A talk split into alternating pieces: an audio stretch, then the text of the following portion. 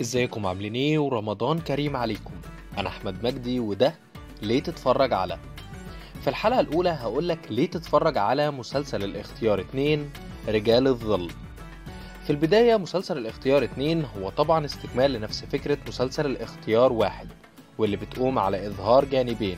الاول منهم وهو الدوله اما ممثله في كيان زي الجيش او الشرطه، وتقديمه من خلال شخصيه شهيد او بعض ابطال الكيان ده، والجانب الثاني هو أعداء الدولة من الجماعات الإرهابية وخططهم المختلفة في محاولة المساس بأمن الدولة أو أجهزتها المختلفة. وبنشوف من خلاله بطولات الجانب الأول اللي لم تحكى في مكافحته المستمرة للجانب الثاني. وفي الاختيار اثنين هيكون التركيز على كيان الشرطة، وخصوصا أحداث فض ربعة وما تلاها من أحداث زي كرداسة وغيرها.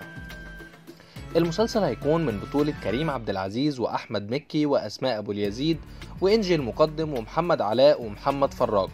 وطبعا زي الجزء الأول هيكون في مجموعة مميزة من ضيوف الشرف اللي هيشاركوا في الأحداث الرئيسية للعمل.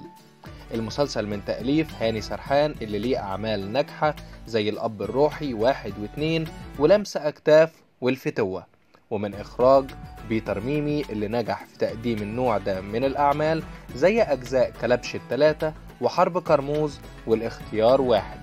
وبكده تكون عرفت ليه تتفرج على مسلسل الاختيار اثنين رجال الظل في رمضان عشرين واحد وعشرين.